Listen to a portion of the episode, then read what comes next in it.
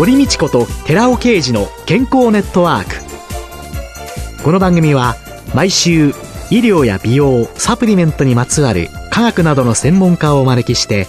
私たちの健康のために役に立つお話を伺う健康生活応援番組です。包摂体サプリメントと MGO マヌカハニーで健康な毎日をお届けするコサナの提供でお送りします。番組パーソナリティ寺尾啓二コサナ社長の新刊最新科学で証明された超効率的に筋肉をつける最高の食事術発売のお知らせですコロナ禍による運動不足の解消のために最新の研究データをもとにした運動法や栄養の取り方をわかりやすく解説します。イラストや図解を豊富に掲載した楽しく読める一冊です。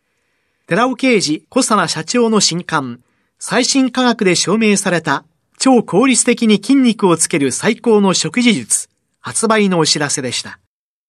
こんにちは、堀道子です。今月は株式会社 AW ステージ代表取締役社長でフィットネストレーナーの田村彩さんをゲストに迎えて、働く人のためのトレーニングと健康テーマにお送りいたします。田村さんよろしくお願いします。よろしくお願いいたします。田村さんは法人向け健康増進サービスを手掛ける会社の社長、そして実際にトレーニングの現場にも立たれているということなんですけれども、はい、事業としていわゆる個人ではなくて、法人向けの健康増進サービスに注目されていった。これはどうしてなんですか？当社まさにそういった法人向け、働く人たちに向けた健康増進サービスを行っておりますが、今世の中すごく健康志向になってますよね。健康関連商品とかもありますし、もう本当にスーパーとかコンビニとかもヘルシーメニューとかですね、そういったものもたくさんあるんですが、やはり健康な人、健康意識が高い人もいる一方で、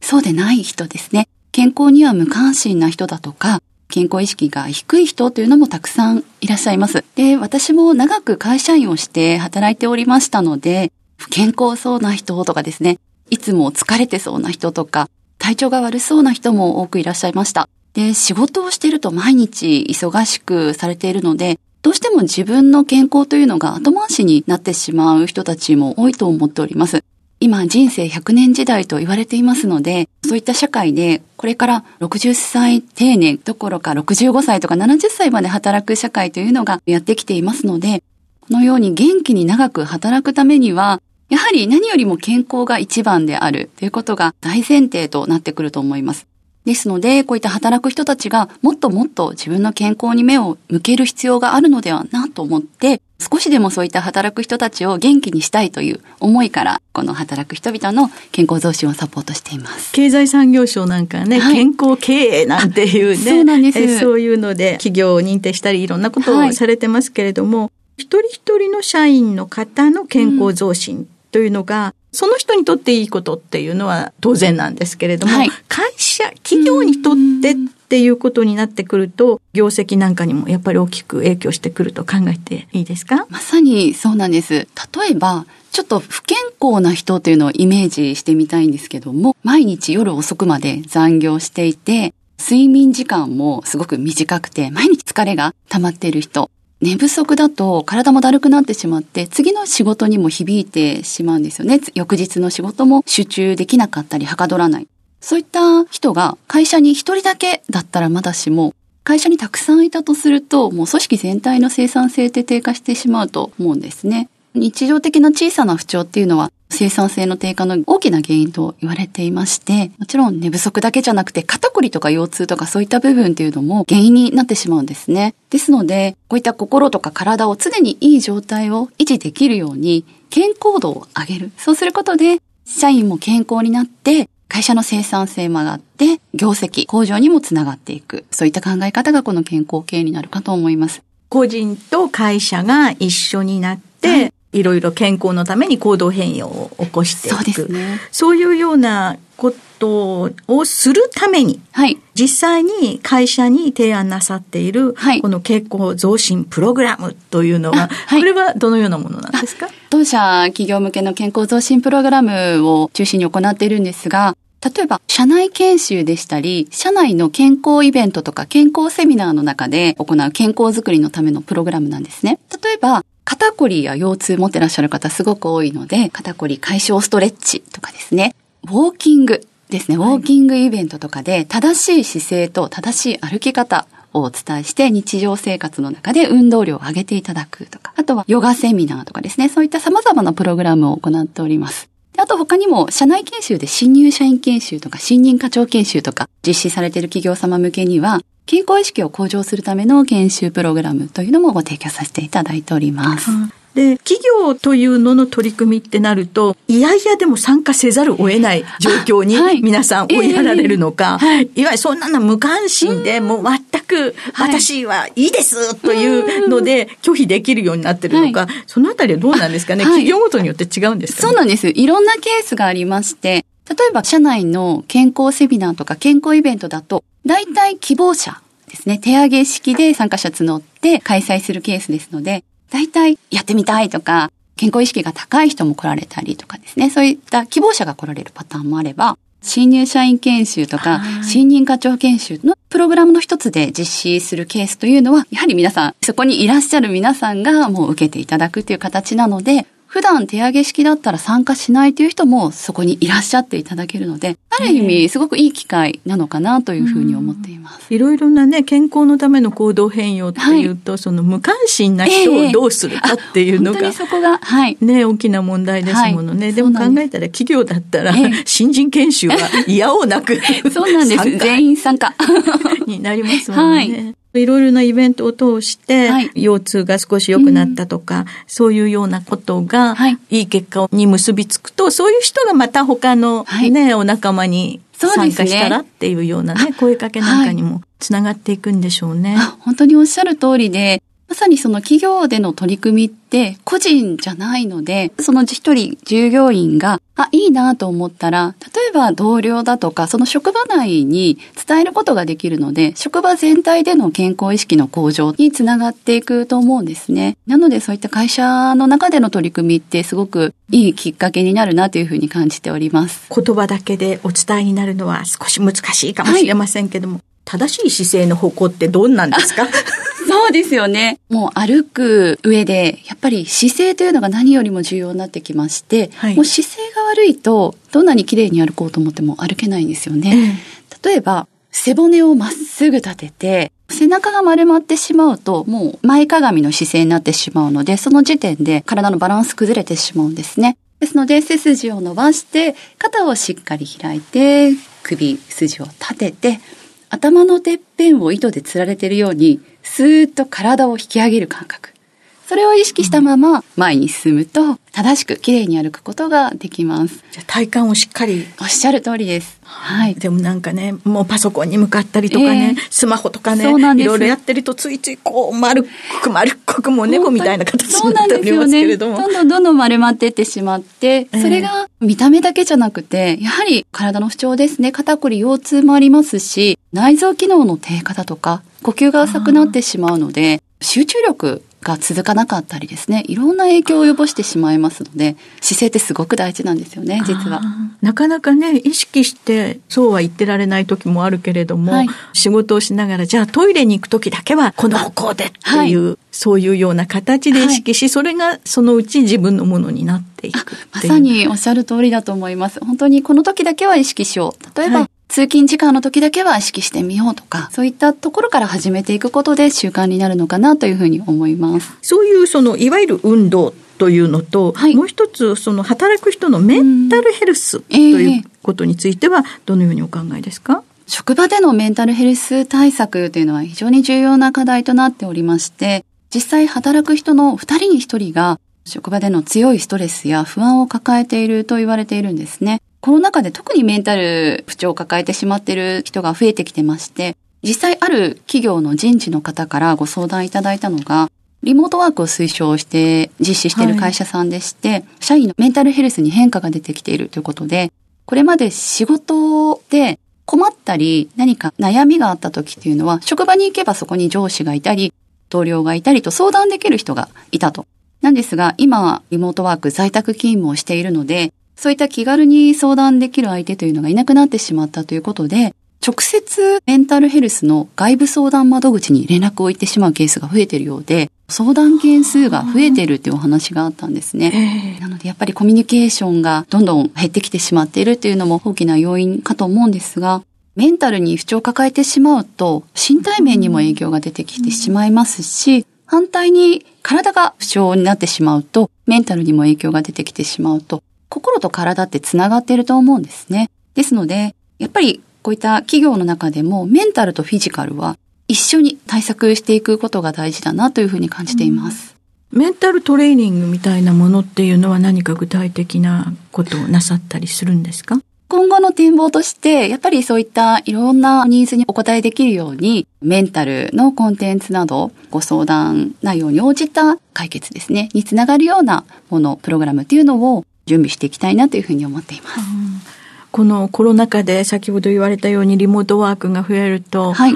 普通だったら通勤とかで歩いたりとか、はい、電車に乗ったりいろいろしている。ですからどうしても運動量も減ってしまう、はい、同僚との相談そういうことも確かにあるんですよけれども、はい、そういうようなのがトイレだってねすぐ近くになりますしね。ね。運動量どんどん減ってしまうんでしょうね。本当にそうなんです。歩数がもうとにかく減ってしまって座ってる時間とかもすごく長くなりますよね。えー、そうすると、そういう方用の、在宅用の何かトレーニングなんていうのは提案されてるんですか、はい。今ではオンライントレーニングをコロナ禍でいろいろとご提供させていただいておりまして、 Zoom とか Teams といったウェブミーティングツールを使って、実際にそのオンライン上でですね、エクササイズをしたりというものをご提供するケースが最近では非常に多いです。それも企業レベルではい、企業向けにです。企業向けに。はい。参加者多いですか？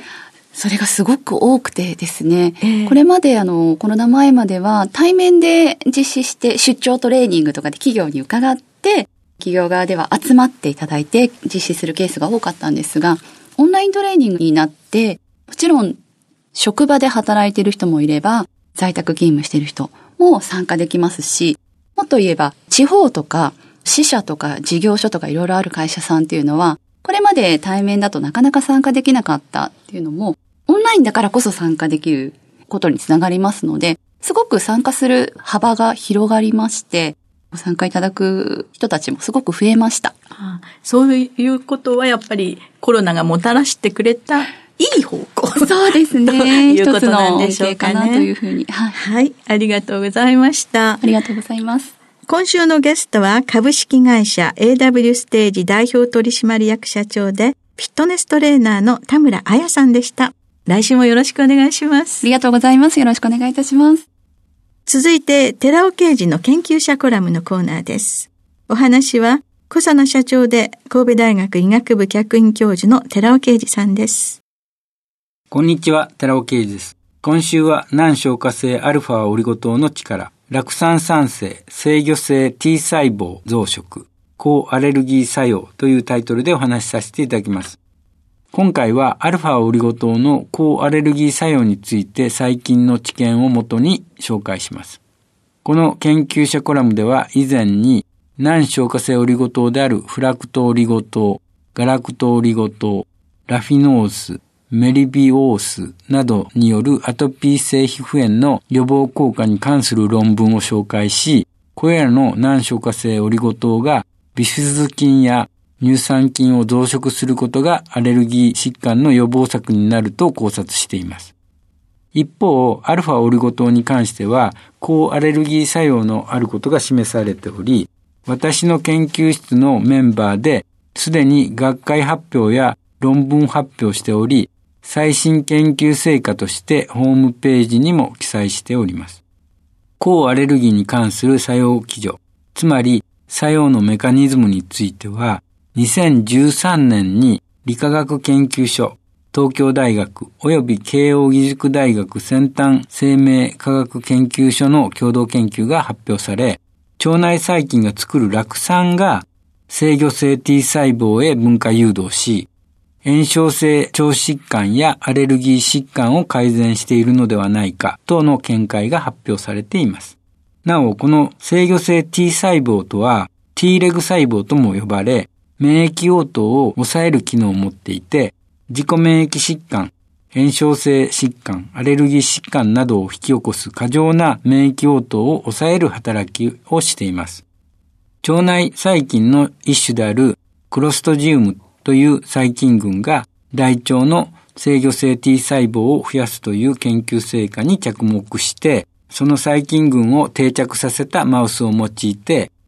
細胞群の腸内発酵による制御性 T 細胞の増減を調べたところ、食物繊維を多く含む食事を摂取したマウスに制御性 T 細胞の増加が見られたそうです。そして、その食物繊維を多く含む食事を摂取したマウスの腸内には代謝産物として炭素脂肪酸の一つである酪酸の酸性量が増えていたことも分かりました。さらにその酪酸が制御性 T 細胞への分化誘導に重要な転写因子の遺伝子の発現を高めて、未成熟な T 細胞を制御性 T 細胞へと分化誘導していることも突き止めています。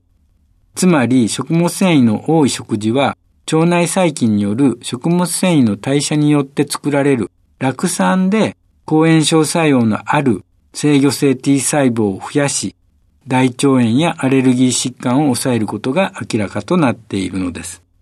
前回のこの研究者コラムは、難消化性オリゴ糖として、乳化オリゴ糖とアルファオリゴ糖摂取による炭素脂肪酸を含むトータル有機酸酸性量の増加と、それに伴う腸内 pH の低下とミネラル吸収について、ラット動物試験結果を述べていますが、その同じ試験において炭素脂肪酸でも酪酸の変化を調べた結果があります。このように腸活に有効な難消化性オリゴ糖の中でもアルファオリゴ糖の摂取は酪酸酸性量を大きく高めるようです。そしてこの結果はアルファオリゴ糖に大腸炎やアレルギー疾患の抑制効果や予防効果のあることが期待できます。お話は小佐奈社長で神戸大学医学部客員教授の寺尾啓二さんでした。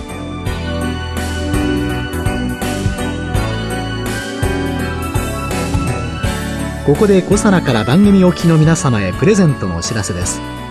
グルコサミンフィッシュコラーゲンペプチドといった軟骨成分に摂取した軟骨成分の組み立てをサポートする高級店などを配合したナノサポートシクロカプセル化スムースアップ。これに軟骨成分の構築を促進する成分として大豆抽出成分ポリアミンを加えました。軟骨成分の構築力を高めたコサナのナノサポートシクロカプセル化スムースアップポリアミンプラスを番組お聞きの10名様にプレゼントします。プレゼントをご希望の方は番組サイトの応募フォームからお申し込みください。コサナのナノサポートシクロカプセル化スムースアップポリアミンプラスプレゼントのお知らせでした。堀道子と寺尾啓二の健康ネットワーク。この番組は包摂体サプリメントと MGO マヌカハニーで健康な毎日をお届けするコサナの提供でお送りしました。